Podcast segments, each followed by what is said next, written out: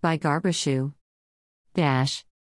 Presidency wishes to react to some public concerns that President Muhammadu Buhari did not react to the Supreme Court judgment on the issue of the 500 and 1000 naira old currency notes, and states here plainly and clearly that at no time did he instruct the Attorney General and the CBN Governor to disobey any court orders involving the government and other parties.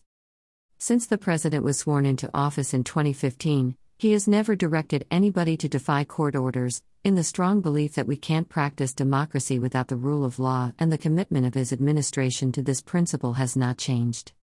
Following the ongoing intense debate about the compliance concerning the legality of the old currency notes, the presidency therefore wishes to state clearly that President Buhari has not done anything knowingly and deliberately to interfere with or obstruct the administration of justice. The president is not a micromanager and will not, therefore, stop the Attorney General and the CBN Governor from performing the details of their duties in accordance with the law. In any case, it is debatable at this time if there is proof of willful denial by the two of them on the orders of the Apex Court. The directive of the President, following the meeting of the Council of State, is that the bank must make available for circulation all the money that is needed, and nothing has happened to change the position. It is an established fact that the President is an absolute respecter of judicial process and the authority of the courts.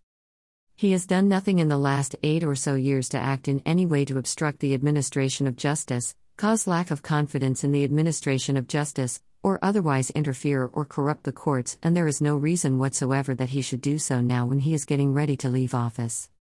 The negative campaign and personalized attacks against the president by the opposition and all manner of commentators is unfair and unjust, as no court order at any level has been issued or directed at him. As for the cashless system the CBN is determined to put in place, it is a known fact that many of the country's citizens who bear the brunt of the sufferings surprisingly support the policy as they believe that the action would cut corruption, fight terrorism, build an environment of honesty, and reinforce the incorruptible leadership of the president.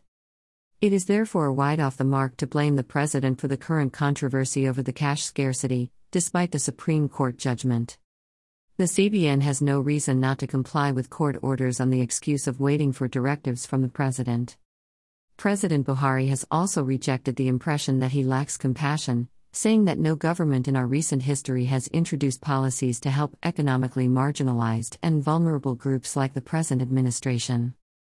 At Views Exclusive Rights, Garba Shehu, Senior Special Assistant to the President, Media and Publicity, March 13, 2023.